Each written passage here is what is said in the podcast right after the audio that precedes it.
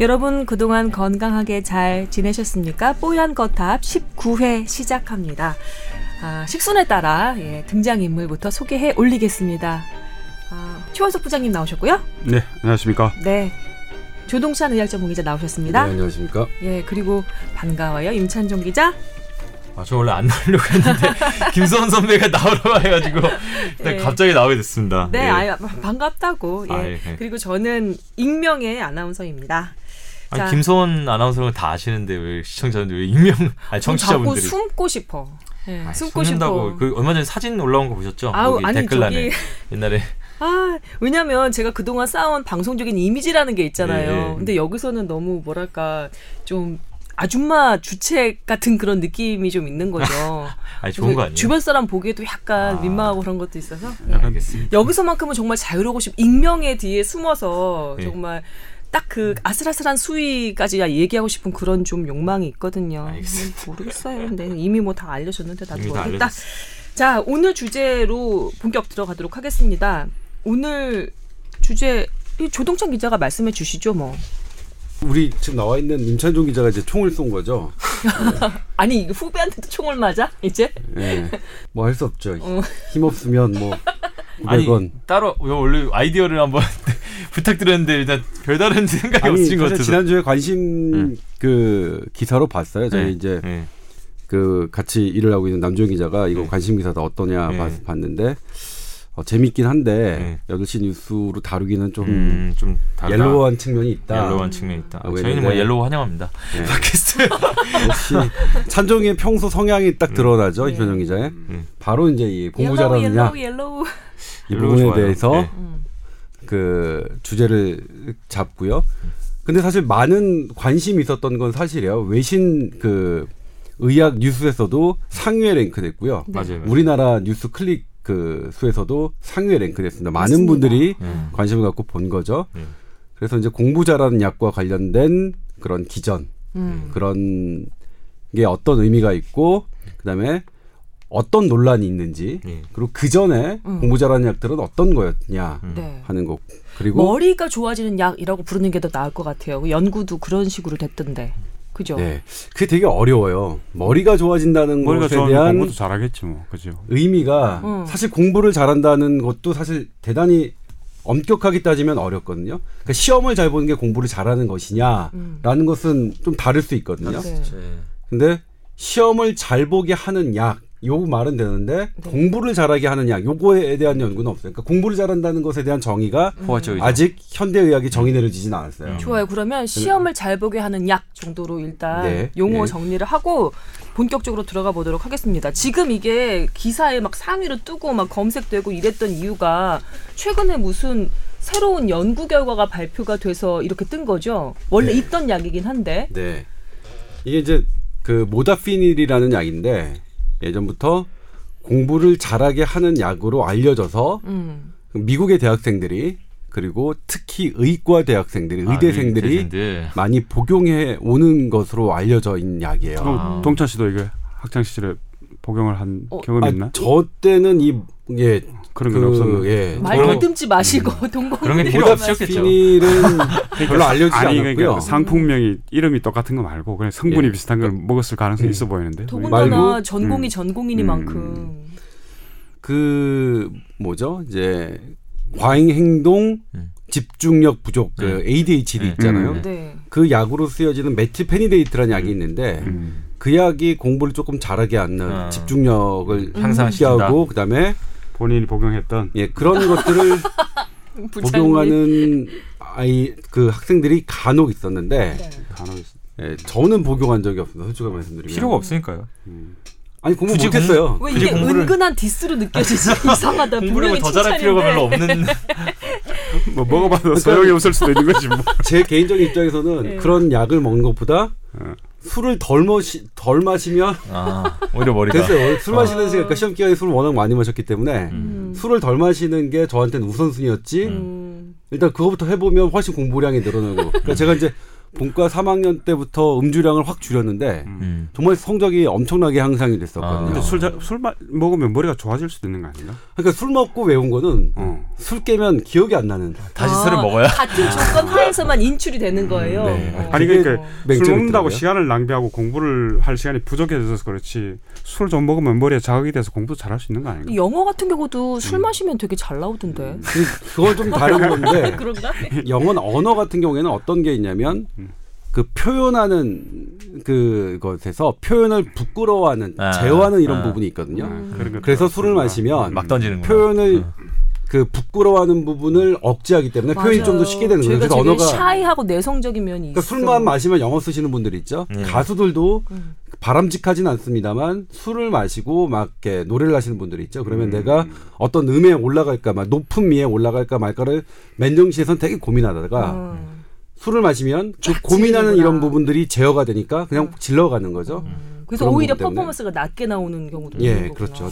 좋게요. 여튼 예. 지금 다시 백투더 그 포인트로 와서 그 시험 잘 보게 하는 약에 대한 연구가 어떤 내용이었는지부터 좀 짚고 넘어갈까요? 이게 아까 뭐 옐로우라고 하셨지만 보니까 이게 뭐 연구팀 보니까 하버드 대학이랑 무려 옥스퍼드 대학이 공동 연구를 했고 이걸 보도한 데가 또 가디언이라고 그러니까, 굉장히 좀 영국의 뭐랄까 진지한 언론사죠. 저는 뭐냐면 뉴욕 타임즈, 워싱턴 포스트지 의학 기사에 대해서는 옐로우하고 사실이 아닌 기사를 워낙 많이 봤기 때문에 저는 이제 의학 기사에 북한에서는 뉴욕 타임즈나 워싱턴 포스트, 가디언지의 그런 기사를 전적으로 믿진 않습니다. 그리고 딴 거에 진지하다고 해도. 그리고 이제 하버드대, 옥스퍼드대도 역시 맞아요. 옐로우한 연구들을 많이 해왔기 때문에.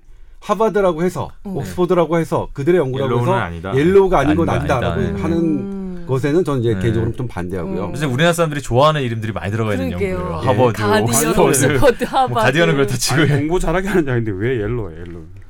그러니까 이게 옐로우냐 아니냐의 이 사안이 옐로우인가 아니냐는 개인적인 차이가 있을 거라고 생각하는데 저는 개인적으로 그렇게 판단해서 이제 뉴스를 하진 않았고 사실 이 부분은 되게 중요한 영역이다. 왜냐하면 공부를 못하는 것은 그 사람 특히 대한민국 사회에서 상당한 아이의 삶의 질을 떨어뜨릴 수 있는 일이기 때문에 그런 측면에서 본다면 옐로우가 아니라 되게 심각한 우리 문제일 수도 있겠죠. 뭐 어쨌든 그 얘기는 다 들어보면 아마 나올 것 같고 일단 연구 결과 자세히 좀 설명을 좀. 네, 연구 결과는 이제 이분들이 새롭게 어떤 실험을 한 건 아니고 기존에 나와 있는 최근에 연구된 그 모다피닐을 가지고 연구된 14개의 연구 논문을 분석한 그러니까 그래도 우리가 이제 이거는 뭐 연구 훌륭한 논문으로 할 수 있는데 기존에 나와 있는 14개 논문을 분석했더니 단기간 사용했을 때는 특별한 부작용이 없고 그리고 실제로 기억력과 집중력을 향상시키는 효과가 있었다. 아. 그래서 단기간 사용했을 경우에 별 위해성이 없는 안전한 스마트 드럭이라고 할 수 있겠다 하는 게 이번 그 하버드 옥스퍼드 공동 연구팀이 그 쓴 그 세계 신경과학 학회지에 발표한 저널의 내용을 들었습니다. 그 모다피닐이라는 약이 무슨 약이에요? 그러니까 이 모다피닐이라는 약이 물론 이제 뭐 단백질로 해가지고 무슨 화학 성분이 있겠죠. 이게 상품명이에요, 아니면 예, 성분명입니다. 성분명인데 이게 어떠한 기전으로 이 스마트하게 하게 하는지는 아직도 잘 모릅니다. 아, 그래요? 아직 잘 몰라요. 한약 같다, 한약. 그러니까 경험적으로 아는 건데. 그냥 해보는 거네, 그냥. 그러니까. 예. 뭐 그러니까 어떨 때 어떤 이 성분에 대해서 그 막 낮에 잠을 너무 많이 막 쏟아지는 사람, 밤에 충분히 잤음에도 불구하고 기면증. 네, 그렇죠, 기면증. 그럼 내가 그렇네. 그리고 또 뭐냐면 예전에 전쟁 때, 전쟁은 이제 죽고 사는 문제니까. 네. 또 전쟁에서는 밤낮이 따로 없죠. 내가 졸리다고 저쪽에서 총을 안 쏘는 건 아니니까. 그래서 전쟁 때 군사들에게 이제 써봤었고요. 또 그런 이제 저기가 항공기 운전하시는 항공 운항하시는 분들 있죠. 비행 그 파일럿하고 그다음 헬리콥터 조종사들, 그다음에 저희는 또 우주선, 우주선을 가는 그러면 우주인들에게도 모다피닐이라는 성분이 발견이 돼서 쓰인 지가 꽤 됐단 얘기네요. 예, 쓰인 지 꽤 됐는데 얼마나 됐어요? 어디서 추출한 거예요? 이게 뭐 식물인가 아니면 뭐 화학?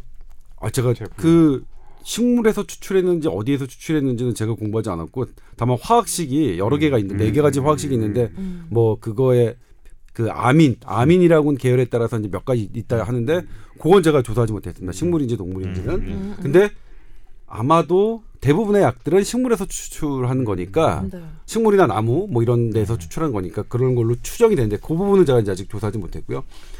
그런데 이게 역사는 깊어요. 역사는 깊은데 역사가 깊다고 근거가 확실하냐? 그렇진 않습니다. 역사가 깊더라도 우리가 정말 이걸 대놓고 해봤느냐 안 했느냐 하는 건 되게 중요합니다. 그렇죠. 그러니까 이 약을 복용했던 사람과 이를테면 전쟁 중에 이 약을 복용했던 전 군사와 이 약을 복용하지 않았던 군사의 사망률의 차이가 있었느냐 없었느냐. 이른바 대조군 실험 같은 걸 해보는 그런 건 없었어요.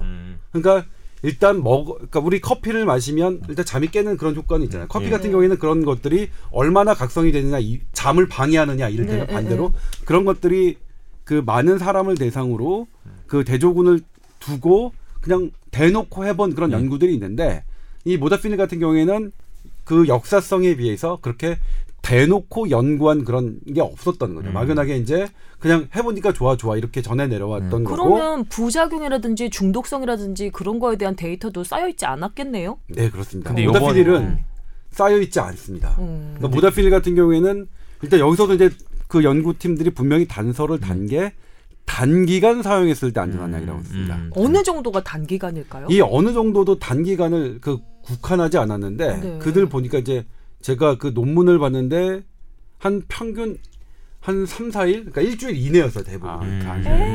시험 치기 직전에 먹는 거 정도를 상정한 거구나. 그러니까 장기적인 그러니까 그건 그거 따라서 보니까 이제 14개 논문들 연구에서 평균 사용 기간이 쭉 나와 있어서 너무 많아서 제가 이제 외우지 못한 거거든요. 그래서 이제 아무튼 대단히 단기간이었고요. 그래서 연구팀들도 단기간이라는 단서를 달았고 단기간에 한해서 별 영향 사이드가 그러니까 가짜 약을 줘서 실험해봤는데 뭐 위약 효과 그렇죠 위약 효과죠. 근데 그 소화기의 어떤 뭐 불편함이나 약물 과민 반응에 따른 뭐 그 피부에 나타나는 그런 것들이 별로 없었다. 가짜 약보다 특이하게 높지 않았다. 비슷한 수준이었다라는 게 이제 연구팀의 결과라서 단기간 최근에 14편의 모다피닐을 갖고 연구를 한 14편의 논문을 봤더니 뭐 특별하게 문제가 없고 그리고 기억력, 집중력 이런 거 좋아지더라. 근데 이게 다 메타 연구란 말이죠. 지금 얘기를 들어보니까 본인이 직접 피험자를 이렇게 그 샘플링을 해가지고 그 연구를 한 게 아니라 연구 논문을 다시 연구한 그런 메타 연구. 그런데 메타 연구, 그러니까 이 김소원 아나운서가 아주 이제 아주 전문적인데 메타 연구는 사실은 일반 연구보다 가치를 더 둡니다. 아 그래요? 진짜? 한 편의 연구는 14편 중에 한 편의 연구는 원어브댐 또 다른 연구 나올 수 있다. 이렇게 해서 우리가 한 편의 연구로 나온 어떤 결론을 팩트로 받아들이기는 사실은 쉽지 않은데 이 메타 아날리시스는 메타 연구 같은 경우에는 여러 편의 연구를 종합적으로 분석했기 때문에 그 거기에서 결론 내린 거는 우리가 일단 팩트로 받아들이는 더 높게 팩트로 받아들이려고 합니다. 그러니까 이번 연구는 14편을 그 종합해서 했기 때문에 이 결과만큼은 함부로 무시할 수는 없어요. 하버드 이름값 하네. 그러니까. 궁금한 게 하나는 그 연구에서 확실히 뭔가 효과가 있다더라라는 것도 지금 나왔다는 거잖아요. 어느 정도나 그러니까 어떤 기능들이 어느 정도 퍼센트이나 높아졌던. 그거는 달라서 그러니까 그 성향이 연구에서도 이제 우리 기사로는 딱 20% 좋아졌다, 30% 좋아졌다. 그렇게 속 시원하게 뭐 얘기해 주면 좋지. 얘기하면 좋지만 이 과학적인 연구 업적은 이 기사에 딱 떨어지게 나타나진 않거든요. 그래서 그런 성향이 나타났고 그런 상관성이 나타났다. 그러면 커피 마시고 각성되는 거하고 뭐 어떤 차이가 나요? 질적 차이가 있어요. 별로 있어요. 우리가 왜 보통 무슨 음식 밥을 먹어도 뭘 예를 들어서 채소를 어떤 종류를 먹었을 때 뭐 기억력이 좋아지고 이런 이야기를 많이 하잖아요. 그거하고 어느 정도 효과가 있냐. 그러려면 커피와 또 별도로 연구를 해야 된다. 그런 말을 하려면 커피보다 낫다라는 말을 하려면 커피보다 나은지 떨어지는지 커피와 비교해서 어느 정도인지는 커피를 대조군을 실험군으로 별도로 잡고 해야 되는데 이번 연구들은 그렇게 하진 않아요. 그러니까 하여튼 그보다는 낫다는 이야기 아니에요. 그러니까 뭐 스마트 드럭이라고 이야기를 하겠지. 근데 카페인은 카페인 갖고 우리가 스마트 드럭이라고 하진 않으니까 카페인 같은 경우에는 그런 것들이 이렇게 지금 모다피닐처럼 그런 효과가 전반적으로 나타나지는 않았어요. 어쨌든 모다피닐 기사를 보니까 뭐 그 하버드나 옥스퍼드 대학 학생들이 네. 뭐 한 25% 20% 이렇게 뭐 이렇게 복용을 한다고 한 네. 경험이 있다고 그런 기사도 있더라고요. 네. 보니까. 근데 이제 우리가 이거 모다피닐 전에 공부 잘하는 약이 무엇이 있었느냐는 우리가 좀 따져볼 필요가 있어요. 그 전에 암페타민. 아 들어봤어요. 암페타민은 약간 키로뽕 성분 아니에요? 그거? 비슷한 구조가 같아요. 네. 암페타민. 그런데 이제 그 과잉 행동 장애와 똑같습니다. 네. 모다피닐이 의학적으로 사용됐던 그 인디케이션 적응증과 똑같은 목적으로 썼어요. 기면증. 그다음에 뭐 이 집중력 부족. 그다음에 식욕이 너무 과잉돼서 비만한 사람. 암페타민 살 빼는 약으로도 가끔 쓰이더라고요. 그렇죠. 네. 그랬고 그다음에 그 뒤에 이어졌던 게 이렇게 좋은 약들이 많네. 메틸 지금 접어가시는 거다 복용하시려고 암페타민 지금 현재 모다피닐 과잉 행동 집중력 부족 그런 ADHD에 가장 많이 쓰이는 퍼스트 드러그 오브 초이스라고 쓰이는 메틸페니데이트도 공부 잘하는 약으로 알려졌습니다. 역시 똑같습니다. 근데 암페타민과 그 메틸페니데이트는 아주 충분하진 않지만 그나마 뇌에 어떤 작용을 하는지는 조금은 밝혀져 있어요. 그러니까 우리 몸에서 노르에피네프린, 그러니까 교감신경 몇 번 말씀드렸는데 흥분하면 그러니까 신경부위 교감신경의 이 중간 부분에서 분비돼서 막 해 무언가를 적극적으로 하게 하고 나에게 열정을 부여하는 호르몬으로 알려졌는데 그것과 도파민, 도파민의 그 활동을 촉진시킨다. 이제 그 촉진시키는 기전은 뭐냐면 이런 물질 노르에피네프린과 도파민이 분해되는 걸 막아줘요. 이 약들이. 그러니까 더 많이 생산하는 효과와 같은 역할을 하는 거죠. 그런 걸로 밝혀졌는데 그 모다피닐은 어떤 기전인지 아직 안 밝혀졌어요. 기전조차. 네, 집중력과 기억력이 항상 저는 된다는 것만. 기전조차 밝혀지지 않은 약은 저는 위험한 약이라고 생각해요. 그래서 저는 뭐냐면 그래서 하버드라고 해도 지하머리 옥스퍼드 대학이라고 하더라도 기전이 밝혀지지 않은 약을 함부로 지금 고작 14편? 14편이라는 건 아주 많은, 그러니까 물론 한 편보다는 훨씬 14배 많은 거지만 수백 편의 연구, 수십 년의 연구 이거에 비하면 또 상대적으로 낮게 볼 수도 있거든요. 근데 기전이 밝혀지지 않은 약을 14편의 연구로 안전한, 세이프라는 형용사를 쓸 수 있느냐는 저는 동의하기 어렵다. 그런데 그 제가 그 이 녹음 시작하기 전에 좀 참고 자료를 받은 것들을 좀 봤는데 가디언에서 그랬단 말이에요. 부작용도 없고 중독성도 없고 이 정도면 세이프 스마트 드럭이라고 얘기할 수 있다. 단기간 사용했던 사람들을 대상으로 중독성을 얘기하는 게 사실 얼마나 설득력이 있느냐는 좀 따져봐야죠. 눈이 휘둥그레지더라고. 아 중독성이 없어? 이거 건강식품처럼 쟁여놓고 먹어도 되는 거겠구나. 막 이런 생각이. 이를테면 지금 방금 말씀드렸던 공부 잘하는 약으로 알려졌던 암페타민과 메틸페니데이트 같은 경우에도 단기적으로 썼을 때 부작용이나 다른 문제가 생겼던 예는 거의 없습니다. 근데 그런 약들은 어쨌든 뭐 나르콜렙시, 그러니까 이 기면증이나 이런 것들은 만성 질환이고 ADHD 또한 역시 기간이 길고 그다음에 비만도 상당한 기간 동안 치료를 받아야 되는 약이라서 이런 질환들에 대해서 장기간 써봤더니 중독성 나타났고요. 그리고 상당한 우리가 예상치 못했던 그런 부작용들도 나타났습니다. 그러니까 단기간 사용한 것을 가지고 중독성 여부를 묻는 거는 대단히 제가 보기엔 제 입장에서는 어불성설인 거예요. 그러니까 이 논문도 조 기자님이 보시기에는 이렇게 단정적으로 말할 수 없다. 그러니까 세이프하다고. 그러니까 뭐냐면 이런 결과들이 효과가 있고 현재 이 단기간에 있던 사람들의 별 문제 안 났고 이 사람들이 이 약을 막 되게 막 그 마약 중독된 그런 알코올 중독된 이런 사람들처럼 막 초췌한 모습으로 그거 약을 찾는 사람은 없더라라는 것은 사실이겠죠. 사실인데 그건 인정하는데 그렇다고 하더라도 세이프란 단어를 쓰기는 저는 섣부르다. 근데 그 모다피닐이라는 이 약이 원래 기존에 있던 약이잖아요. 그래서 기존에 이제 기면증이라 그래서 졸음이 과다하게 오는 사람이나 이런 병을 치료하는 약인데 거기에 대해서는 이렇게 어떻게 작용을 하는지 거기에 대해서는 알려져 있고 충분한 연구가 돼 있을 거 아니에요. 아니요. 근데 우리가 쓰고 있는 약이라도 그러니까 충분한 연구가 돼 있는 게 있고 안 밝혀진 약이 있는데 모다피닐은 제가 말씀드렸지만 안 돼 있는 거예요. 김현정 치료제로 쓰임에도 불구하고 그거에 대해서 제대로 안 밝혀졌다는 거예요. 모다피닐 같은 경우에는 그 약간 우연적인 요소에서 써봤더니 효과가 있더라. 이 정도 수준이 아닌가요? 사실 메틸페니데이트도 ADHD에 듣는 기전을 그렇게 알게 된 겁니다. 사실 왜 ADHD에 메틸페니데이트가 듣는지 잘 몰라요. 경험적으로 해봤더니 뇌라서 그런가? 뇌에 대한 연구라서 어려워서 그런 건가? 그래서 지금 뭐 가설로는 모다피닐 같은 경우에는 이것도 그 뇌 신경 전달 물질, 이를테면 도파민이나 노르에피네프린 같은 혹은 가바라고 하는 그 신경 전달 물질이 있는데 뇌 신경 전달 물질에서 거의 90% 이상을 차지하는 그 전달 물질인데 거기에 영향을 주는 것 아니겠느냐. 그 영향을 주니까 효과가 이렇게 나타나겠지. 라고 지금은 추정하는데 아직 확실하게 확인되진 않았다는 거죠. 근데 조금 이 기사를 좀 읽어보니까 모다피닐이 사실은 우리 부장님 말씀대로 기면증 치료제로 쓰이고 있었는데 모다피닐의 부수적 효과에 대해서 연구를 해봤더니 옥스퍼드랑 하버드에서 연구를 해봤더니 이러한 그 상당히 고무 적인 결과가 나왔다고 하면서 계획 수립, 의사결정, 사고의 유연성, 학습 능력, 기억력, 창의력 등 두뇌 기능의 여러 면면에 좋은 영향을 주었다라고 해뒀거든요.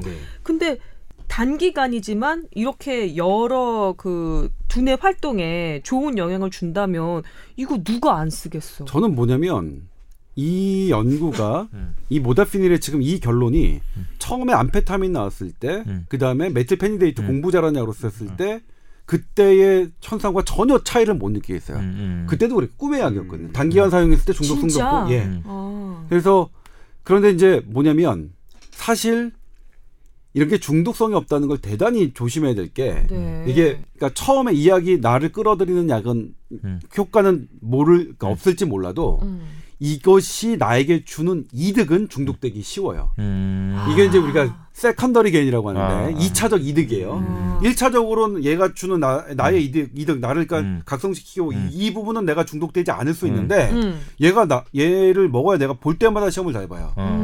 볼 때마다 그러면 이 볼 때마다 시험을 잘 보는 것이 이 약으로 하여금 나를 중독시키게 할 수 있는 요소가 되거든요. 시험 잘 보는 맛에 완전 중독된다는 거죠. 그러면 그렇게 되면 과연 중독성이 있느냐 없느냐 지금 상태 가지고 이미 그러니까 이건 뭐냐면 너무나 섣부른 게 이미 세컨더리 개인으로 중독성이 유발될 수 있다는 건 이미 밝혀진 팩트인데 그 팩트를 두고서 이걸 가지고 중독성이 없다고 하는 거는 그렇게 저는 뭐냐면 연구자들이 그렇게 얘기하지는 않았을 것 같고 가디언 기자가 그렇게 썼을 것 같은데 그래서 전 이렇게 쓴 가디언 기사를 상당히 이 기사에 그렇게 몰아가는 거는 옐로한 측면이 있다고 제목 자체가 월드 퍼스트 세이프 스마트 드러그니까 그러니까 이게 사실 상당히 좀 제목을 뭐랄까 이 기사를 뽑아가지고 내가 주변에 좀 보여줘 봤어요. 그랬더니 진짜 눈이 반짝반짝해지면서 먹어보고 싶다는 사람들이 많더라고요. 메틸페니데이트 나왔을 때 처음에 그랬습니다. 공부 잘하는 약 처음으로 지구상에 발견된 처음으로 안전한 공부 잘하는 약이라고 그때도 그랬습니다.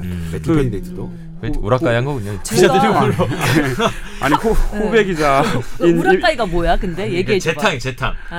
아니 후배 기자인 임찬종 씨가 총을 쏴서 너무 부정적으로 이야기하는 거 아닌가? 아니요. 근데 지금 부장님께서는 받아주시면서 다만 이제 그건 있어요. 아니 나는 매력을 느끼고 계신 거지. 아니 부장님은. 기사를 보면 굉장히 효과가 있는 것처럼 돼 있는데 이게 효과는 있는 것 같아요. 사실 이제 그러니까 사실 먹어보고 싶어. 아니 그냥 상식적으로 생각해 보면 졸리는 사람들한테 쓰이는 치료제로 쓰이는 약이니까 공부하다 보면 뭐 아무래도 수면 시간이 부족할 테니까 이 약을 먹으면 당연히 기억력도 좋아지고 집중력도 높아지고 이런 효과가 나타날 것 같아 보면. 근데 이제 한 가지 이제 제가 말씀드리고 싶은 게. 코카인이라는 약이 있지 않습니까? 마약이죠. 코카인. 코카인도 상당히 이런 효과가 있습니다. 그렇겠죠. 당연히. 그런데 우리가 코카인을 공부 잘하는 약, 기면증에 쓰지 않는 이유는? 코카인은 이제 유포릭 이펙트라고 해서 기분을 좋게 하는 효과가 훨씬 커요. 그것 때문에 바로 이제 이 중독성이 강해지는데 마약 중독자들, 오랜 기간 마약을 그 코카인을 복용했던 사람들의 뇌를 찍어봤더니 뇌가 줄어들어 있어요. 훨씬 더 많이 일반적인 평균보다. 왜 줄지? 그러니까 코카인을 기면병에 써서 오랫동안 한 걸로 연구해서 그 결과가 나온 건 아닌데 마약 그 코카인 중독자를 통해서 봤더니 그렇게 돼 있단 말이에요. 그러니까 안 돼. 코카인을 많이 쓰면 이런 효과가 나오니 코카인을 가지고 기면병이나 이런 것에 쓰지 말자라고 된 거예요. 근데 아까 말씀드렸죠. 암페타민 코카인과 뇌에 작용하는 기전은 똑같아요. 근데 암페타민도 약간 기분을 좋게 하는 기전은 있는데 코카인만큼 그렇진 않아요. 그래서 암페타민은 의사가 필요하다고 생각하면 아주 주의 깊게 써도 되는 분명한 의약품입니다. 그리고 ADHD 때도 쓰고 심지어 암페타민 저는 그러니까 이런 부분에 있어서는 좀 불공정하다고 생각하는데 그 주변에 어떤 권력이 있거나 그래서 병원의 처방을 어떻게 마음대로 얻을 수 있는 분들은 실제로 암페타민 처방을 받아서 시험기간에 자제분들에게 해주는 분들을 봤어요. 메틸페니데이트도 마찬가지고요. 그래서 그때는 뭐냐면 진짜 있긴 있나 봐요. 딱 그게 무슨 실험에서 나오는 게 아니라 바로 즉각적으로 네, 그러니까 느낄 수 있을 정도로. 그분들 자제분들이 얘기했겠죠. 아, 그 형 먹으니까 확실히 공부가 더 잘 돼. 일단 성적이 예, 증명할 수 있을 테니까. 그래서 그때는 이게 좀 불공정하다. 아 이거 그러니까 이 약을 이거 전문 의약품이고 향정입니다. 그래서 의사도 이걸 처방하면 여러 가지 서류를 꾸며야 돼요. 모다피닐도 향정이에요? 모다피닐 같은 경우에는 우리나라에서 이게 우리나라에서 어떻게 돼 있는지 모르겠어요. 우리나라에서는 이게 분류가 지금 그건 확인해 볼게요. 그러니까 두 개나 한 게 향정인데 모다피닐이 우리나라에서 어떻게 쓰이는지 식약처에는 이제 슬립 과도한 과수면 하나에만 승인이 돼 있는데 그렇죠. 이 부분 때문에 향정으로 돼 있는지 안 되는지는 잘 모르겠어요. 어쨌든 그건 맞대요. 우리나라에서 지금 외국에서는 처방받으면은 뭐 지금 슬립 외에도 쓸 수 있는 것처럼 마치 기사는 정확히 모르겠어요. 아니요. 우리나라에서는 나라마다인데 우리나라는 어쨌든 기면증이나 과도한 수면에만 쓸 수 있는 걸로 돼 있다는 거죠. 나라마다 달라요. 기사가 잘못된 게 이제 나라마다 지금 당장 약국 가셔도 그 처방전 없이 살 수는 없는 거죠. 없는 약입니다. 나는 의사의 처방을 받을 수 있을 것 같아요. 아니, 너무 위험 발언하지 마시는 분 아니에요? 아, 처방전을 마음대로 얻을 수 있는. 네. 졸음이 아니 따님 대학도 잘 붙으셨는데 이제 필요 없잖아요. 아니 때. 내가 과도한 졸음. 근데 제가 여기서 이제 드리고 싶은 말씀이 뭐냐면 그렇다 암페타민 그렇게 좋은 약이고 암페타민도 이 효과 분명히 있거든요. 근데 메틸페니데이트는 왜 이제 우리가 ADHD에 더 자신 있게 썼냐면 아 이거는 그만큼 암페타민보다 그만큼 뇌에 작용하는 게 크지 않아서 훨씬 더 안전하게 쓸 수 있겠다라고 했는데 최근에 또 달라지고 있어요. 메틸페니데이트도 오래 쓰면 이게 어떤 뇌에 과도한 작용이 일어나서 여러 기분장애, 그다음에 정서장애, 그다음에 이를테면 편집증 같은 그런 부분에 영향을 끼칠 수 있다는 게 소수지만 나오고 있거든요. 그걸 정설로 받아들이기에는 어렵지만 그래서 이제 정설로 받아들였지만 아마 ADHD 치료제로 이게 탈락됐겠죠. 근데 그 정도 탈락될 만큼 그렇게 메이저로 부상하고 있지는 않지만 어쨌든 좀 찜찜하게 그런 연구들이 나와 있는 건 사실이거든요. 모다피닐은 아예 그런 연구가 거의 안 돼 있는 약이에요. 그러니까 지금 아직 무지의 약입니다. 무지의 약이라서 그러니까 앞서 말씀드렸지만 기전이 밝혀지지 않았는데 세이프라고 하는 건 사실은 쉽지 않거든요. 그러니까 모다피닐을 우리가 식품으로 오랜 동안 수만 명이 오랜 기간 사용해왔던 식품이었다면 그거는 경험적으로 안전하다고 얘기할 수 있는데 모다피닐은 식품으로 우리가 그렇게 섭취한 예의가 없거든요. 그렇기 때문에 이 경우로 안전하다고 하긴 좀 어렵고 만약에 그러면 안전성 같은 경우에는 일단 뭐 그렇다고 치고요. 모다피닐이나 암페타민 같은 것을 복용하고 시험을 본 사람들을 어떻게 걸러내야 된다는 윤리적이나 도덕적인 그런 뭐 판단을 좀 해줘야 되는 거 아닐까요? 아까 말씀하신 것처럼 뭐 일종의 어떤 그런 분들 힘든 분들 자제분들은 그 운동 선수들 같은 경우는 스테로이드 그 도핑 검사 뭐 같은 거 하잖아. 근데 엄청난 효과가 있는 약도 아니고 뭐 그게. 네, 근데 그 부분은. 의사가 판단하는 부분은 아닌 것 같아요. 사회적인 합의를 뭐 해야 되는 것 같은데. 아니 육상 선수가 예를 들어서 뭐 약물 주사를 맞아서 0.01초 앞당기는 거 하고 이거는 뭐 지금 조동찬 씨 이야기 들어보니까 뭐 큰 별 효과가 없는. 만약에 그걸로 국가고시나 아니면은 뭐 대입고시 같은 것에 등락이 바뀐다 같은 상황이라면. 아니 효과가 입증되지도 않은 것 같은데 효과도 입증되지 않고 오히려 너무 나간 건가? 그러니까 부작용이 있어서. 다른 아니, 이 기사에도 그 얘기를 해요. 이렇게 도덕적 논란이 있을 수 있다고. 네, 근데 뭐냐면 이제 어떤 게 있냐면 그러면 그 운동 선수들이 복용한 스테로이드는 정말 확고부동한 효과가 입증됐느냐? 그렇진 않거든요. 네. 그런 이론이 있고 그다음에 스테로이드는 이렇게 그런 그러니까 근육의 힘을 응축시킬 수 있는 그런 게 있기 때문에 더 좋은 운동 경기 결과를 가져올 수 있겠다라는 이론이 있지 그걸 확실하게 실험한 적은 없거든요. 그러니까 그런 측면에 있어서는 이것도 비슷할 수 있는 거죠. 근데 공부 잘하는 걸 스포츠와 그 어떻게 비교할 수 있느냐 그건 좀 애매할 것 같은데 이를테면 경시대회 있죠. 뭐 그러니까. 수학 올림피아드나 뭐 이런 거 있을 때 그거 대회 그게 만약 대회라면 공정해야 되는 거잖아요.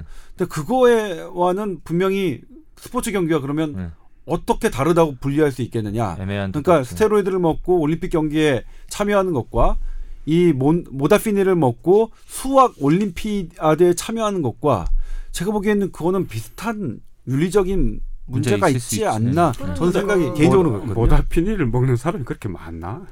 아니 그러니까 많은 게 아니라요. 만약 어떤 보편적인 약도 아니고 뭐 스테로이드도 맞는 사람들이 그렇죠. 많지는 않죠. 수학 올림피아드에 참여한 사람이 먹었다, 먹고 했다 이런 상황이 발생한다면 어떻게 했느냐는 문제가 있는 거죠. 그리고 아까 말씀드린 처럼 그 통계에서 옥스퍼드 학생이랑 그런 하버드 대학 학생들 상당수가 경험해본 뭐 한 번쯤 먹어본 적이 있다라는 통계가 나왔으면 사실은 약간 그런 문제가 생길 수 있을 것 같아요. 그렇게 많은. 수학 복잡하고 어려운 문제를 푸는데 모다피닐이라는 게 그 운동선수가 약물 복용해서 애를 근육을 강화시켜서 0.01초를 단축시키는 거하고 복잡한 수학 문제를 모다피닐을 먹으면 풀 수 있다? 그런 건 아닐 것 같아요. 근데 여기 지금 모다피닐 관련한 그 하버드랑 옥스퍼드의 그 연구에 의하면 단지 집중력을 향상시켜서 많은 것을 잘 외우게 한다는 것을 넘어서서 문제를 풀 때 사고의 유연성, 그다음에 창의성, 의사결정, 계획 수립 이런 것에 영향을 준다고 되어 있으니까. 네, 거기에 관련된 항목들이 있거든요. 예, 그런 측정한 항목들에서 전반적인 유의하게 향상이 있었죠. 그 옛날에 그 여공들이 먹던 타이밍 그런 알약보다는 아 죄송합니다. 그 알약보다는 훨씬 더 상위의 그 알약인 것 같고 그 약품인 것 같거든요. 근데 여기 보니까 원문을 보니까 영업한 기사에 그냥 기억력이나 사고 유연성 이런 데는 별 효과가 없고 단지 그냥 의사결정과 계획을 세우는데 좋은 영향을 준다 뭐 이렇게 되어 있는 것 같은데. 이 원문 기사 가디언지의 원문 기사도 그게 저기 아닌데 이 논문을 보면 여러 항목별에 있거든요. 그 측정하는 그러니까 이를테면 우리가 IQ 테스트를 할 때 하는 그러니까 이거는 여기서 했던 이 부분은 축약식 IQ 테스트예요. 그러니까 IQ 테스트 정밀하게 하려면 4시간 정도 걸리거든요. 근데 그렇게 할 수는 없으니까 축약으로 이렇게 본 여러 항목들을 봤는데 거기에서 전반적으로 조금 향상이 있었어요. 근데 물론 기억력은 숏텀하고 롱텀이 있는데 롱텀에 대해서는 하지 않았고, 그러니까 이런 연구들은 롱텀을 해볼 수가 없으니까 그러니까 숏텀에 대해서.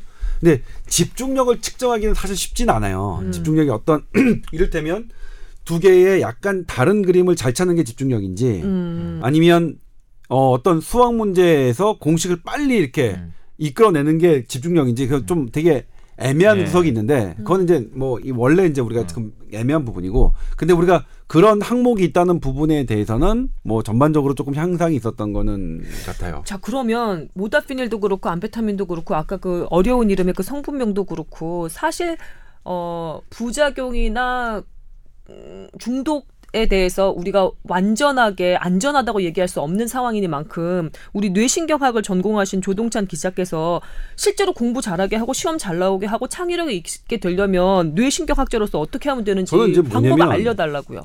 왜 알려줘야 돼요? 아까 의무가 있는 거예요? 알려줘야 돼? 술을 적게 먹자. 뭐 아니 나처럼 술 안 먹는 사람도 있잖아. 저는 이제 뭐냐면 뇌는 저는 공짜가 없다고 생각하거든요. 그러니까 내가 테니스 선수들이 팔을 정말로 많이 쓰지 않습니까? 네. 그래서 테니스 선수로 대부분 테니스 엘보우라는 그렇죠. 병에 걸리고 그다음에 뭐죠? 잠수부 있잖아요. 그분들 좀 그렇지만 이 고관절 잠수병. 예, 잠수병도 문제지만 그 현재 현상에서의 잠수병도 문제지만 오랫동안 하신 분들은 그 무혈성 대퇴골두 괴사가 많이 생겨요. 계속 그렇지? 왜냐면 이쪽에 수압 때문에 혈관이 관절 끝에 혈관이 잘 안 가니까 그런 거 오래 축적되다 보면 그렇거든요. 그러니까 이 코카인에서 이제 밝혀진 건데 마약에서 마약을 많이 쓰면 뇌 활동이 확 이렇게 증가돼요. 막 이렇게 이 활동 영역이. 근데 오래 그걸 마약 중독자들의 뇌를 살펴봤더니 그게 닳더라는 거예요. 훨씬 더. 그러니까 이 측면에서 세상에 공짜는 없어. 맞아요, 그러니까 이거는 이제 모다피닐과 암페타민, 그다음 메틸페니데이트에서는 아직 안 밝혀졌습니다. 그런 것들이. 근데 그럴 개연성이 우리가 코카인에서는 밝혀졌다는 거죠. 그래서 우리가 인위적으로 나의 뇌 신경 그 전달 물질을 활성화시켜서 하는 부분들은 사실 그게 땡겨 쓰는 건지, 그러니까 얘가 순수 증가는 늘렸다면 나의 네. 뇌의 능력을 순수하게 늘려준 것이라면 좋은 약인 거죠. 나 하나만 더 질문할게요. 제가요 사실은 커피를 잘 못 마셔요. 그런데 녹차나 홍차, 카페인에는 상당히 민감하게 반응을 하거든요. 그래서 녹음이 있거나 방송이 있거나 아니면 무슨 또 행사가 있거나 그럴 때마다 그 전에 뭐 녹차를 아주 진하게 타서 막 먹는다든지 그래서 카페인을 이렇게 섭취를 해서 심장이 벌렁벌렁 뛰는 상태에서 수행을 하면 그 수행 성과가 꽤 좋게 나와요. 8시에서 하실 때마다 예전에 그 하나씩 드셨겠네요. 그렇죠. 그래서 지금도 이 뽀얀 거탑 녹음하기 전에도 녹차를 아주 진하게 타서 먹고 왔어요. 이걸 뭐 이렇게까지 왔어요? 아니 왜냐면 제가 눌변이잖아요. 말이 잘 안 나와. 그래서 제가 소리인지. 약간 본인이 물건이 하는데 이게 뭔 소리지? 이렇게 말씀 잘하시면서 그래서 제가 그거에 약간 의지를 하고 있어요. 중독이 좀 된 상황이거든요. 근데 솔직히 얘기해서 커피도 그렇고 지금 뭐 에너 뭐머니 뭔 뭐머니 해서 카페인 고함량 음료들이 굉장히 많거든요. 예. 네. 네, 그거에 이제 중독된 학생들이 매우 많을 거란 말이에요. 이거 괜찮은 거예요? 카페인 같은 경우에는 카페인은 참 논란이 많아요. 이런 지금 김소원 난 약으로 먹어 약으로. 김하나가 걱정하시는 그런 부분들의 연구들이 돼 있고 반대로 정반대 전혀 해로울 거 없이 이를테면 하루에 커피 고농도의 커피를 5잔 마시면 악성 뇌종양의 발생률도 줄어든다. 아주 드라마틱한 연구 결과도 있고요. 커피 네. 회사에서 근데 이제 이건 있어요. 그 연구를 뭐냐면 이게 지금 의학이 발달하면서 느낀 겁니다. 예를 들면 칼슘 같은 경우에는 우리가 칼슘을 음식으로 먹는데 음식을 넣으면 너무 많이 먹어야 되고 귀찮잖아요. 예. 그래서 칼슘 보충제를 만들어서 했단 말이에요. 그래서 이제 이거 더 좋다. 그리고 초창기에는 칼슘 보충제가 훨씬 더 좋다. 해가지고 막 권장됐는데 그게 연구가 좀 축적되다 보니까 경험이 축적되다 보니까 뭐냐면 우리가 아무리 멸치를 많이 먹어도 칼슘제에 대한 부작용은 안 나타나는데 이 보충제로 칼슘제를 하다 보니까 콩팥이나 이런 데 돌이 껴요. 부작용이 나타나요. 그러니까 음식으로 먹는 건 우리가 감당할 만큼의 어떤 부분을 해소되는데 이게 음식 말고 약으로 아주 밀도 있게 고농도로 먹은 어떤 부분은 부작용이 생기더라 하는 게 이제 우리의 지금 경험이거든요. 현재까지. 그래서 칼슘 제제 지금은 함부로 못 꺼내요. 비타민 D와 칼슘과 이렇게 복합 제제 예전에는 막 그게 꿈의 약이라고 돼 있는데 물론 골다공증 심하신 분들 지금 그거 드셔야 됩니다. 처방에 맞게. 근데 골다공증 없는 사람들에게 이게 막 권하는 게 맞느냐 지금 이렇게 반성하고 있거든요. 그러니까 카페인도 그러니까 그 카페인에 대해서는 그런 부분은 안 되는데 카페인 같은 경우에는 뭐냐면 카페인에 민감한 사람과 민감하지 않은 사람은 카페인을 분해하는 효소에 따라 그게 좀 차이가 있어요. 난 술과 똑같은 술도 마찬가지죠. 술이 센 사람은 알코올 분해 효소가 많은 거죠. 그거는 타고나는 겁니다. 이게 내가 마신다고 느는 건 아니라 많이 마신다고 느는 것처럼 보이는 건 술을 약으로 봤을 때 술에 대한 내성이 생기는 거죠. 지난번에 말씀하셨죠. 알코올 편에서. 근데 카페인 같은 경우에는 그렇게 돼 있지는 않지만 카페인 같은 경우에도 음식으로 섭취했을 때와 아니면 고농도의 카페인을 섞어서 어떤 그 농축액을 마시는 것과는 분명히 다를 것이다. 라는 게 저 개인적인 생각이에요. 근데 이게 제가 여기서 하나 좀 말씀드리면은 제가 얼마 전에 그런 카드 뉴스를 하나 만들어서 상당히 많이 봤었는데 그 조동찬 기자가 지금 계속 말하는 게 지금 밝혀지지 않은 거 위험하다라는 거잖아요. 심지어 지금 칼슘도 그 처음에 나왔을 땐 좋은 약이라는데 나중에 알고 보니까 부작용이 결석도 생기고 이게 되게 드라마틱한 사례가 있는 게 얼마 전에 그 캐나다에서 이제 켈시, 그러니까 미국 분이신데 켈시 박사라는 여자 박사님이 돌아가셨어요. 거의 100살 가까이 돼서 돌아가셨는데 이분이 뭘 하신 분이냐면 이분이 의대에 나오셔서 의사인데 첫 직장이 이제 그 FDA에 이제 우리로 치면 신입 사무관으로 들어간 거예요. 의사 자격증을 가지고. 근데 그 당시에 유럽이랑 전 세계에서 다 쓰고 있었던 이 그 임산부 구토 억제제가 있었어요. 근데 그게 유럽이랑 이런 데 다 이미 쓰고 있었던 거예요. 이 미국에서 근데 그 성분을 가지고 만드는 제약회사는 아니 유럽이랑 뭐 딴 나라 다 쓰고 있는데 영국에서 쓰고 유럽 대륙에서 쓰고 이걸 왜 허가를 안 해줘야 되는데 이 양반이 이 신입 사무관이 우리를 치면 이거는 나는 이 밝혀지지 않아서 증거가 없어서 아무리 딴 데서 많이 쓰고 있어도 못 해주겠다 해서 이제 1년을 버텼어요, 이 양반이. 안 해주고. 그러니까 1년 동안 뭐 지금도 우리가 능히 상상해 볼 수 있지만 제약회사에서 얼마나 괴롭혔겠어요. 가가지고 이걸 왜 안 해주냐, 딴 나라 다 하고 있는데 이게 뭐 관료주의다, 뭐 규제 협파를 해야 된다, 이거 엄청나게 했겠죠. 근데 아니 진짜 그렇게 얘기를 했대. 그래. 근데 그게 드라마틱한 일이 벌어진 게 1년 뒤에 영국에서 논문이 나오는데 이것 때문에 기형아가 나왔는데. 그래, 맞아요. 그래서 기형아가 실제로 그 끔찍한 기형아가 나요. 약간 그렇지. 제가 뭐 의사는 아니지만 그 기사를 보거나 보고서를 보면은 그 물고기 같은 물갈퀴가 생기는 거예요. 애들한테 기형아가 되는 게. 아니면 아예 손발이 없거나 태어날 때. 정말 유명한 사례죠. 네, 유명한 사례. 그래서 그렇게 태어난 게 나중에 결과적으로 밝혀진 게 15,000명인가 그렇게 태어난 거예요. 기형아가 그 약 때문에. 근데 그래서 어쨌든 미국에서 근데 거의 안 태어났어요. 이 신입 사무관 하나가 어쨌든 기전이 밝혀지지 않았으니까 그래. 못 해주겠다 해가지고 사명감을 가지고 막았던. 그래서 이분이 약간 지금. 공무원의 영웅, 케네디 그 당시 대통령 케네디 대통령이 미국의 영웅 뭐 해가지고 훈장도 수여하고 해가지고 그분이 얼마 전에 돌아가셨다고 이제 외신에서 기사가 많이 났더라고요. 근데 그런 거 생각해 보면 근데 정말 이렇게 기전이 밝혀지지 않은 약을 함부로 이게 뭐 머리가 좋아지고 세이프하다 이렇게 기사가 났다고 정말 위험한 일인 거예요. 특히 뇌라는 기관은 그 우리가 진짜 알 수 없는 부분들이 많은. 거 아니에요, 그죠? 예민하고 그런데서 여기 약물을 쓴다는 것 자체가 사실은 굉장히 위험한 거일 수도 있는 거잖아요, 그죠? 그런 생각도 들었어요. 지금 여기 목동이고 또 교육열이 높죠. 학부열이 예, 교육열이 높은 데잖아요. 그래서 보통 학습 부진 상담을 엄마들이 이게 이제 상담실이나 정신과 같은데 많이 가서 이렇게 얘기를 한대요. ADHD 약 주세요.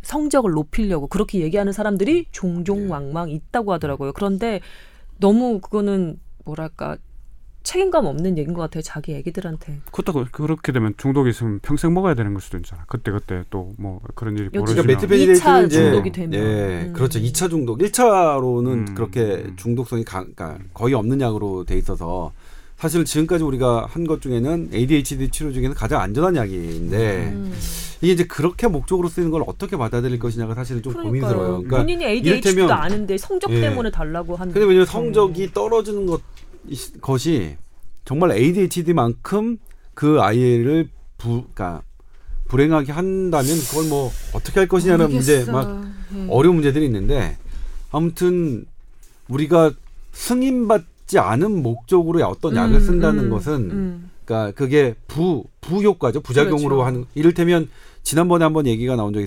있습니다만 경련을 방지하는 약이 부작용으로 이제 식욕이 억제돼서 살이 빠졌는데 지금 그게 살이 빠지는 약으로 지금 판매되고 있단 말이에요. 맞아요. 근데 그거 전 황당했어요. 뇌를 이렇게 작용을 해서 하는 약을 살이 뺄 목적으로 쓰는 거는 이거 너무 좀 그렇더라고요. 그래서 어쨌든 이것도 모다피닐 같은 경우에는 아직 확실한 기전이 밝혀지지 않았을 뿐더러 그리고 강력하게 뇌에 어떤 작용을 하는 것으로 그 추정이 되는데 그렇다면 우리가 안전하다라고 얘기하기는 되게 어려울 수 있다. 그러니까 지금 그 릴리즈된 기사만 믿고 섣불리 사용하는 것은 위험할 수 있다. 그리고 정말로 이 결론이죠. 연구 결과대로 이 약을 먹고 나의 시험 성적이 쑥쑥 오른다면 그건 분명히 중독될 가능성이 높다. 그럼요. 그럼 진짜 아까 내가 질문 드린 대로 어떻게 하면은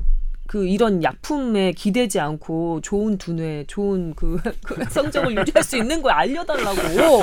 아니 근데 그렇다면 그 방법을 제가 알고 있다면 제가 여기서 이렇게 뇌신경학 공부하고 될 사람 왜 그거 하나 못 알려주냐고. 어쨌든 지금 시작된 그 논의가 시작된 그 발단이 된 기사는 부정적으로 이야기를 했잖아. 그럼 그러니까. 책임을 져야 될 거 아니에요.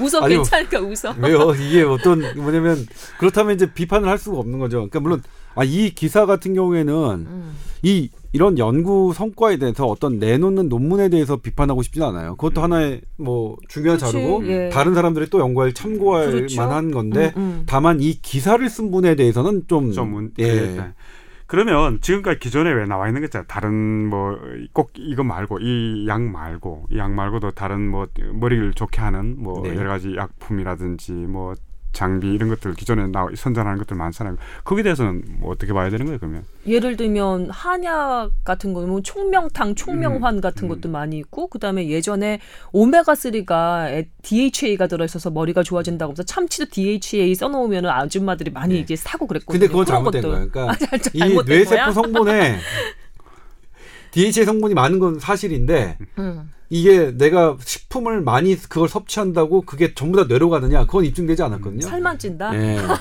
이를테면 그러면 그 논리란 뭐냐면 네. 동물의 뇌를 먹으면 내 머리 좋아진다랑 또 다를 게 없어요. 그러니까 그 제가 그때도 막 그걸 가지고 아이템을 할까 했는데 그러니까 우유와 참치와 뭐 DHA 들어갔다고 머리 좋아진다. 아 전혀 그것과 아니 근데 방금 하는 말도 입증이 된 건 아니잖아요. 네?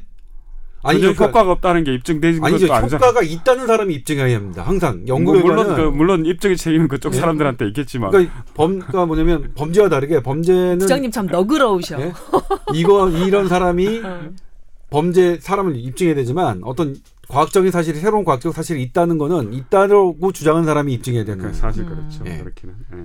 그걸로 이득을 취했을 테니까. 네, 그렇죠. 네. 그것도 상당한 경제적인 이득을 그러니까. 취했을 테니까요. 자, 결국은 이렇게 내가 쪄도 두뇌가 좋아지는 방법을 우리 뇌신경학 전공하신 조동찬 의학 전문 기자가 내놓지 못하는 것으로 보아. 그냥 일단 두 가지가 있어요. 근데 너무 다들 알고 계시는 말이니까 그런 건데 상당한 다양한 단백질이 상당히 중요하고요. 그다음에 뇌세포는 유일하게 이용하는 게 글루코스입니다. 포도당입니다. 포도당. 그래서 제가 일전에 다른 그 라디오 프로그램에서 얘기한 적이 있는데 탄수화물을 빼버린 다이어트를 저는 위험하다고 생각해요. 뇌세포가 가장 즉각 유일하게 이용할 수 있는 건데 탄수화물을 빼버리고 나머지를 하는 거면 뇌로 들어가는데 시간이 되거든요. 그래서 그게 오랫동안 지속되면 저는 뇌기능에 상당한 지장이 줄 거라고 생각하고 있습니다. 그래서 일단 적절한 뇌가 공급받을 수 있는 적절한 뇌세포를 구성하는 다양한 단백질 그리고 뇌세포가 이용할 수 있는 적절한 포도당 이런 영양성분이 되게 중요하고요. 근데 그게 영양성분이 있더라도 뇌로 가는 그 통로가 잘 발달해야겠죠. 그건 혈관이니까요. 혈관 건강이 예. 중요하다. 그래서 뇌는 영양과 혈관 건강이 가장 중요한 걸로 돼 있고요. 그리고 예전에는 그랬어요. 예전에는 우리가 두뇌를 많이 쓰면 머리가 좋아진다. 그랬죠. 근데 그 특정 부위에는 발달을 해요. 근데 전반적으로 우리 두뇌가 그러니까 이를테면 내가 열심히 고도의 수학 문제를 푸는 쓸 때의 두뇌가 쓰는 에너지와 가만히 멍 때리고 있을 때 두뇌의 에너지를 비교해봤더니 같았어요. 에? 우리 두뇌는 사실은 24시간 쉬지 않다는 거예요. 그러니까 뭐냐면 자고 먹고 멍 때리는 것도 다 뇌는 전부 다 활동하고 있는 거야. 너가 멍 때리니까 나는 이때 이걸 하겠어 하는 거예요. 그러니까 멍 때리는 게 과연 뇌가 퇴화되는 건 아니다라는 거죠. 그래서 그러니까 우리가 수학 문제를 열심히 풀면 잠잘 때도 마찬가지니까 잠잘 때도 예, 잠잘 때도 마찬가지. 24시간 같았어요. 뇌가 저기 하는 걸 봤더니. 신기하다. 그러니까 이거는 최근에 뇌과학이 발달해서 우리가 알아낸 거거든요. 예전에는 무조건 어떤 고도의 그런 작용을 할 때만 우리가 뇌가 더 에너지를 많이 쓰고 저기 한다고 생각했는데 그렇지 않더라. 그러니까 굳이 우리가 이제 예를 들면 머리를 좋게 하기 위해서 막 어려운 수학 문제를 풀고 복잡한 이런 것. 어려운 수학 문제를 푸는 건 어려운 수학 문제를 풀 수 있는 뇌의 트랙을 우리가 강하게 해서 어려운 수학을 문제를 푸는 뇌를 발달시키는 거지 전반적인 뇌를 향상시킨다라고 얘기할 수는 이제 없게 된 거죠. 없게 된 거죠. 근데 아까 아까 조금 궁금한 게 있었는데 동찬 씨가 뇌가 닳는다는 이야기 했잖아. 네. 아까 무슨 마약류를 네. 복용하게 되면 네. 그렇다는데. 줄어든다고? 아니, 닳는다. 뇌를 너무 많이 이제 활성화시켜서 뇌가 닳는 현상이 나타난다는 그거는 무슨 의미예요? 그러니까 이게 뭐 세포의 개념인데 우리 근육 세포도 이제 너무 발달하면 옛날에는 이제 한동안 막 이렇게 근육을 막 이렇게 과도하게 키우는 게 했다가 그게 근육의 노화라는 개념이 이제 등장하기 시작했어요. 그래서 적당한 근육이 좋다라고 했는데 뇌세포의 개념에 있어서는 뭐냐면 이게 많이 사용되어진 뇌세포는 어쩔 수 없이 그 일찍 죽겠죠. 그리고 우리가 나이가 지금 50세부터는 우리 날마다 어쨌든 뭐 수천 개의 뇌세포가 계속 퇴화됩니다. 그러니까 그 뇌세포가 퇴화하는 걸 어떻게 막느냐 좀 줄일 것이냐 하는 것에 지금 현대 의학이 대단히 관심이 있는데 대표적으로 밝혀낸 게 걷기죠. 오랫동안 걷고 막 이런 것들 뇌세포 줄어드는 속도 그러니까 줄어드는 걸 아예 막을 수는 없는데 네. 줄어드는 속도를 줄게 합니다. 그러니까 상대적으로 그 뇌세포에 저기하는 건데 그 육체적 활동을 해야 된다는 거네요. 그러니까. 네, 그렇죠. 그런데 실제로 그러면 머리를 많이 쓰면 공부를 열심히 하면 그것도 뇌세포 그 근육을 많이 쓰는 거하고 같은 그러니까 이를테면 예전에는 그랬어요. 그것도 달아요? 그러니까 달른다는 건 뭐냐면 그러니까 제가 세포가 빨리 줄어든다는 것을 표현을 그렇게 한 거고. 예. 그러니까 예를 들어 공부를 열심히 했어. 50세가 넘어서 너무 공부를 내려갔다 하루 종일 24시간 공부를 했어. 그러면 뇌세포는 어떻게 되는 거야? 그러니까 예전에는 아니 예전 그렇지는 않은데요. 예전에는 그렇게 하는 것이 훨씬 더 뇌를 많이 사용하는 것으로 생각했었어요. 한동안은. 근데 지금 보니까 그렇게 고도의 수학 문제를 24시간 막 이렇게 골똘히 하는 것과 24시간 그냥 걷는 것과 본 총량 뇌가 사용하는 되어지는 그런 거는 같더라는 거예요. 뇌가 사용하는 에너지는. 그래서 그러니까 이게 이제 부분적으로 제가 말씀드렸지만 어떤 특정 부분을 하는 막 오랫동안 뇌를 사용해서 수학 문제를 푸는 거는 그 수학 문제에 대한 나의 트랙을 아까 얘기했던 이런 부분들이고, 그러니까 그게 전반적인 나의 뇌를 발달하느냐 아니냐는 이제 오히려 좀 더 어려워진 거죠. 아니, 저 아까 달란다는 표현을 했길래 하는 말이 뇌를 너무 많이 사용하면 뇌세포가 일찍 죽어서 걱정되시는 그거는 이제 뭐냐면 그걸 공부를 너무 열심히 하는 것도 좋지 않은 거 아닌가? 저는 그 부분 아닌 게 왜냐면 이거는 내가 뇌를 어떤 수학 문제를 열심히 풀어요. 그럼 그 부분 많이 사용하겠죠. 근데 내가 있는 것 갖고 사용을 하는 거죠. 내 뇌에 내가 갖고 있는 그 신경 전달 물질 갖고 그 뇌를 사용하는 건데 네. 요 약물 코카인이나 암페타민이나 이런 것들은 그런 것을 추가로 그러니까 외부 약물에 의지해서 더해서 사용하는 거잖아요. 그러니까 내가 있는 과부하가 걸리는 거겠죠. 그렇죠. 이를테면 내가 팔을 이렇게 움직이는 건데 내가 그냥 맨손 체조하는 것과 아령을 갖고 체조하는 것과 뭐 그런 차이가 있는 거죠.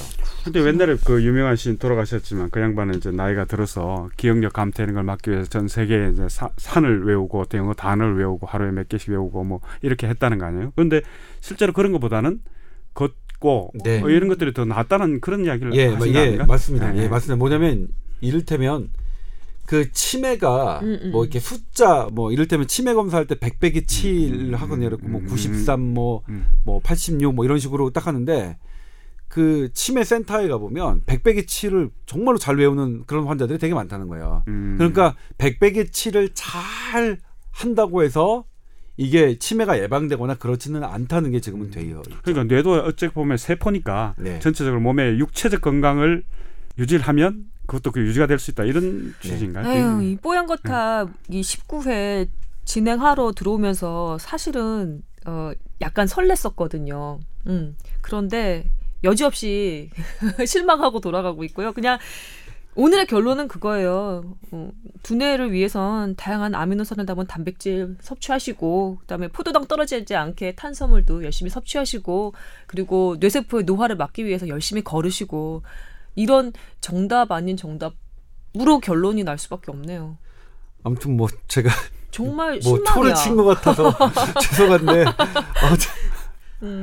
저는 그렇게 이 기사를 보고 그렇게 판단했거든요. 그래서 이거는 알겠어요. 예, 뉴스 아이템으로는 좀 부적절하다라고 판단했었습니다. 근데 진짜 두뇌는 재밌는 것 같아. 얘기 들어보세요. 근데 하나 물어봅시다. 보면 나는 과일 중에 이제 포도를 굉장히 좋아해. 포도를 좋아해. 요즘 이제 포도가 많이 나오는 철이잖아요. 그래 이런 때 되면 아침에 이제 깨고 나면 정신 하나도 없어요. 하나도 없는데 이 포도를 한 뭐 5알, 10알 정도 먹으면 이 몸이 왜 이렇게 굉장히 뭐가 이렇게 가뿐해지고 머리도 잘 돌아간다는 느낌을 가져요. 그거는 그냥 느낌인 건가 아니면 무슨 작용을 포도에는 사실은 당이 있으니까요. 당이 있어요. 그게 포도당 아니에요? 아니 물론 포도당은 그 포도의 당이 포도당은 아닙니다. 아니 근데 그게 그렇게 즉각적인 반응이 나타날 리는 없잖아. 사실은 그게 아니 근데 당 성분은 사실 가장 뇌에 즉각적인 반응을 하거든요. 실시간으로 반응을 하는 거죠.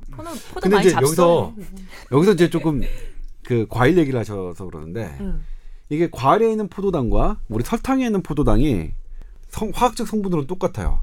근데 이걸 이 포도를 과일을 해서 먹었을 때와 이거를 설탕 먹을 때 몸에 지방으로 쌓이는 그 율은 다르다는 연구가 돼 있고요. 또 제가 놀라운 게 견과류가 되게 좋잖아요. 견과류에 여러 가지 미네랄 성분이 많아서 그게 이제 사실은 치매 예방 음식으로 되게 좋거든요. 근데 유일한 단점이 견과류에 지방이 많잖아요. 그래서 다이어트에 실패다. 많이 먹으면 비만해진다라는 게 이제 계속 그렇게 왔었는데 2014년도에 이걸 깨는 연구가 나왔어요. 유럽에서. 이유는 모르겠지만 견과류를 먹은 사람들 비만하지 않다. 견과류에 그 있는 우와! 지방은 우리 몸에 잘 안 쌓이더라. 그래서 유럽 그 학교에서 그게 발표가 됐어요. 그래서 그 다음부터는 그 아직까지 이제 이걸 완전한 정서로 받아들이기에는 또 한 번의 몇 번의 후속 연구들이 있어야겠지만 그 다음부터는 견과류 자신 있게 권하는 의사들이 생겼습니다. 그 연구를 근거로 해서. 부장님 계속 포도 드시고요. 저 계속 견과류 먹으면 되겠네요. 그러니까 이 되게 이상한 게 과학이 좀 더 발전하면 발전할수록 의학이 그냥 다시 원래대로 돌아가는 거예요. 그러니까 우리가 의학이 어떤 약을 개발했잖아요. 네. 좋은 약을. 이게 더 좋다고 생각해서 했는데 그 약을 연구해보니 아니야. 원래 우리가 먹던 게 더 좋아. 이렇게 되고 하고 있는 거예요. 그러니까 뭐 과학이라는 게 사실은 발견했다고 그러지만 코끼리의 신체의 어디 특정 부위 하나를 만지고 있는 거예요. 어떻게 보면. 장님 코끼리 만지고. 조금 더 발달하면 그 좀 큰 부위를 보는 거고 그런 거 아닌가 싶어 하네요. 아, 그죠? 뭐랄까 얘기가 좀 훈훈하게 끝나는 것 같은 재미나게 끝나는 것 같은 그런 느낌이 드네요. 어느덧 마칠 시간이 다 됐고요. 오늘 얘기 재밌게 잘 들었습니다. 박수 치면서 끝낼게요. 감사합니다. 네 고맙습니다.